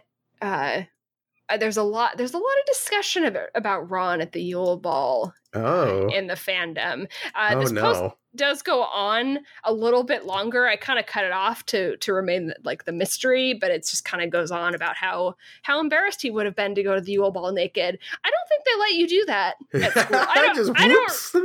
No, Yeah, I, I don't, don't- think. I don't think he'd like make it out of the common room. I think he might get uh, suspended for a little while, maybe. Probably. Yeah, I, th- I, I think I him even getting to the ball naked seems uh unlikely. I mean, I guess there's like he could have like been streaking at the Yule Ball. That would have been, hey, you know, some something would have happened in that chapter. yeah. Oh, he had too many butter beers and he just decided to to take all his clothes off and run, I guess. That's something. That's better than nothing. Yeah. Um He not says, sure "Hey, Viktor point of check out this Ronsky feint." Shows him his dick. Ah, that would have been at least entertaining. Uh, Yeah. I have another post for you. All right. I hate Hermione's dress in the Goblet of Fire movie, not because it should have been blue. I understand changes sometimes have to be made, and maybe they couldn't find a blue dress that worked. But changing it to pink? The character who wore pink to the Yule Ball was Pansy Parkinson. Of all the dresses Hermione could have been given, giving her pansies? No thanks. Ooh, I can't wait to watch the movie and figure out what all the Yule Ball dress drama is about. Um, I actually, I, I, I, I, did notice in our reading it specified it was a robe, not a dress. Uh, I- I said it was mean, a- yeah, a I- saw- robe. I saw a very funny still from the Goblet of Fire movie that is Harry in his outfit, and he's just wearing like a normal tux shirt under his robe. Yeah, like he's very- got like a velour robe and like like kind of lacy sleeves. I think. Yeah, I, I, and his hair is also very funny just because it was styled for that time. Um, I, I wish the costuming was just more magical in the movies. I really don't like the kind of direction they went toward being more modern. Uh, I think some people think that Hermione's dress is ugly, and then some people are just mad that they changed the color because she's wearing a blue dress in the book. Yeah, I liked I, I liked the change in clothes for the teens. I liked that like in in Azkaban they're wearing like normal clothes a lot, and I kind of like that. Mhm. Um, but it it it seems to have like spiraled out of control and like like absorbed the Yule Ball, and also like now the Fantastic Beasts movies just have no magical looking clothes at all. Like I like would have that. liked to see wizard formal wear, I guess. yeah because it was it seems like it's supposed to be very like traditional yeah. Yeah, I'm thinking like like traditional like medieval robes, like Renaissance robes, right? Like that's kind of the vibe I got. Or like like Ron's are like these hilarious turn of the century looking things that are supposed to be like all old fashioned. It's very it's very confusing. I'm yeah, I'm I'm bummed out that the movie just gives her like a prom dress, I guess. yeah yeah it's kind of a bummer um well reddit or tumblr That's Tumblr, I think. I think that's a Yeah. confessions post. oh yeah definitely uh Yes. i definitely am noticing where the fandom is buying into jk rowling's weird like anti pink like feminine stuff though Uh-huh. it's a Yeah. little I, I mean i know pansy parkinson is like a bad like is mean and bad she's barely in this i i do not notice pansy as a character No, not at in all. the book i get that she likes draco i guess is like all and she has like a pig nose Because she's mean. That means she's ugly. yeah well Real good stuff, And- JK. and and wearing pink means you're bad also well, it's it's uh JK's JK uh her character designs like sort of car crash into each other because she thinks that being overtly feminine is bad, but also um when you're bad, you're also ugly. And so she just makes all these characters who are like very femme but like also growth and have funny noses and and they're too big and they're too tall or Umbridge is Umbridge Hermione is a- shrunk her teeth. it's so weird. It's so weird. JK, what's going What a on? mess! Untangle that mess, J.K. Rowling. JK Rowling, what's going on? Can I have Ugh. another post? Yes, absolutely. I'm imagining poor Ron as a princess, but trying to ignore that we see that Hermione gets the attention from an older boy that every girl wanted, and she ended up going and stunning the entire school, gaining a huge amount of confidence from the evening. Hermione got her princess at the ball moment, but what if Ron also got that moment with Fleur? Hmm.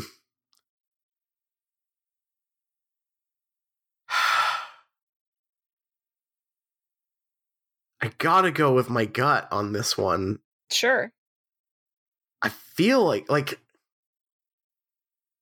this the content here mostly feels like Reddit, but I don't think a Reddit post would ever open with I like thinking about about Ron like a princess. So so I gotta go Tumblr here? This is a Reddit post. Wow, really? Yeah. It fe- like it like it was I was 90% there, but I was just like, but the premise of this is such a Tumblr post. Yeah. That's that's very uh that's very powerful. Yeah, it, it does kind of go on. I have to edit. I have to edit the longer Yeah. Reddit post because it would would uh, uh, give it away. Yeah. Um, Definitely. uh, and it, it concludes with How would Hermione have reacted if Ron turned up to the Yule Ball with Fleur? Would it have helped Ron's confidence and would it have changed the books much? Also, how do you think you would have felt about Ron getting the princess at the ball moment, too? I think it would be extremely funny if both Ron and Hermione got to be hot at the ball. Like it was like it would be like from Harry's perspective, he doesn't he doesn't recognize either of them. He's like, oh no, I don't recognize either of them. They're both hot now. Oh no. Yeah, that would be that would be incredible. Harry's not gay though.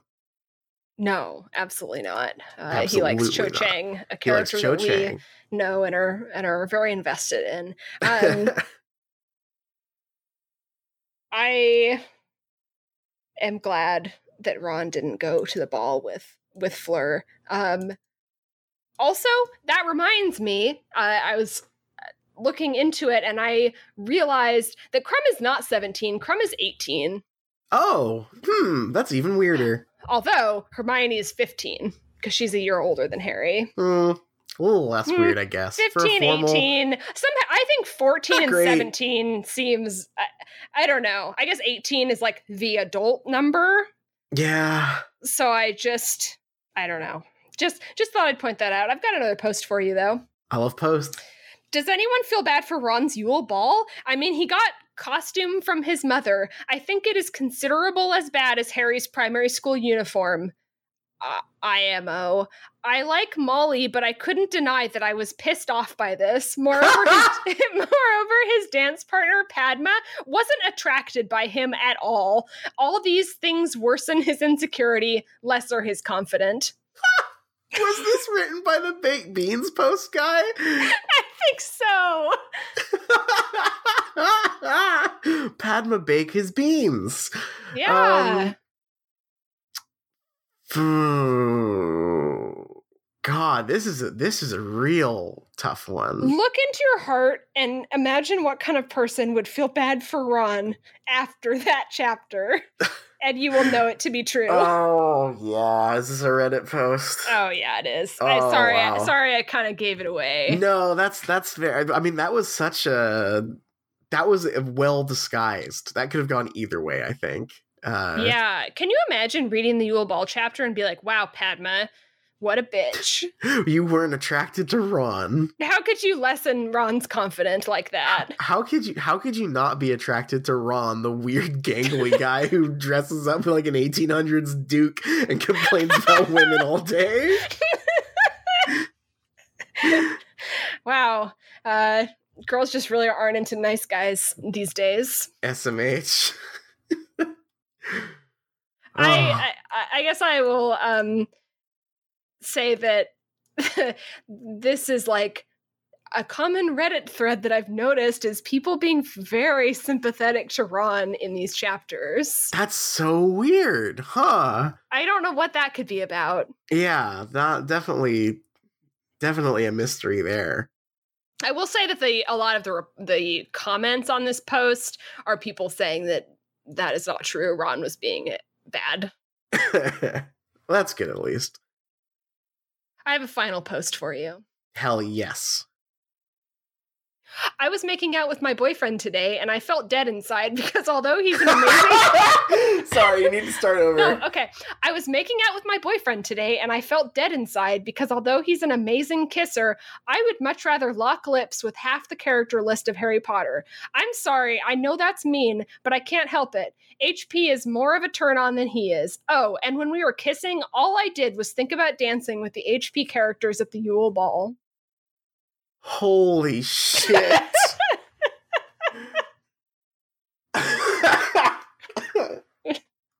That's Tumblr. Come on. Yeah, That's, oh yeah. That's that- that that's is- Tumblr. I love so much about this post. I Oh my love I love the description of locking lips. Um I love I you can't see the post, but the text is over a picture of the Patil twins with Harry and Ron and they all look miserable. Like Ron is like slouched over and angry. Uh-huh. um this is so good because also you know that this didn't happen. Oh, like no, this is definitely this not. is this is not true and this is this is oh this people post stories that didn't happen to reddit all the time but when people post stories that didn't happen to tumblr they're at least unhinged like this you know like yes. I'm gonna like- miss Tumblr so much. god well because yeah like i'm trying to think like like a, a story that didn't happen on reddit would be like i was waiting in line uh at the grocery store and this guy recognized my shirt and everyone clapped because they all liked my shirt and on tumblr it's shit like this where it's like i was making out with my boyfriend who i hate by the way Wish I was locking lips with Harry Potter locking- instead. wish i was locking lips with the boys from supernatural wow. Excellent stuff thank you for doing these post excavations i'm gonna miss tumblr too Maybe the Harry Potter Confessions Tumblr will will stay strong. Um, remove their horniest content, and uh, and just remain as a shell of their former selves. tumblr i hate it had to be you it's such a shame. Bring what it if back Red- what if it had been Reddit? What if Reddit died? Oh, what if like that is please. that is the Kill alternate Reddit. universe where it's like Reddit is Reddit's over. We have there's a universe out there that's exactly the same, except Tumblr is li- alive and well, and Reddit is the one that that has banned pornography and will be destroyed. Yeah. Ah, A better world. it's true. It's true. Well, thank you for listening to these these wonderful posts uh, about you. the Yule Thank Ball for for, the- just in time for Christmas. This is like it's, just like just like presents under the tree. Oh yeah, each each post a present. All right. Well, if there is no other business to attend to, our theme song is Hot McGonagall by Cheshire Moon. You can check them out on Bandcamp. Huge thanks to them for letting us use Hot McGonagall as our theme song. You can check us out on Patreon to get bonus episodes and early uh, weekly episodes. Um, we just uh, read a book called A Thousand Perfect Notes. You definitely don't want to miss our discussion about that trash fire. Um, And as always, if you leave us a review on iTunes, that's always a big help. We always like reading those and seeing the star number go up. And uh, Liz, what are we reading next week? That is a good question because we have. Uh, I guess this will this will be one where we'll discuss it. Uh, discuss yeah. it live. Uh, peek Hell behind yeah. the scenes. We have a filler chapter, and it's Rita Skeeter's scoop, and it's not super long. But after that, we have the two second task chapters. So should we just do a short one next week with just the one chapter so we can get the second task wrapped into one episode? Yeah, I think that is a great idea. All um, right, let's do that then. I will say for next week, we'll do chapter 24, which is called Rita Skeeter's Scoop. All right. Well, if you are reading along with us and you're going like, why does this book suck so much? Why did the Yule Ball disappoint? Read another book. Please read another book. Makes ocean roar seem tame. But know what you're after if you catch your eye. Cause this hot mama is just a cat in disguise.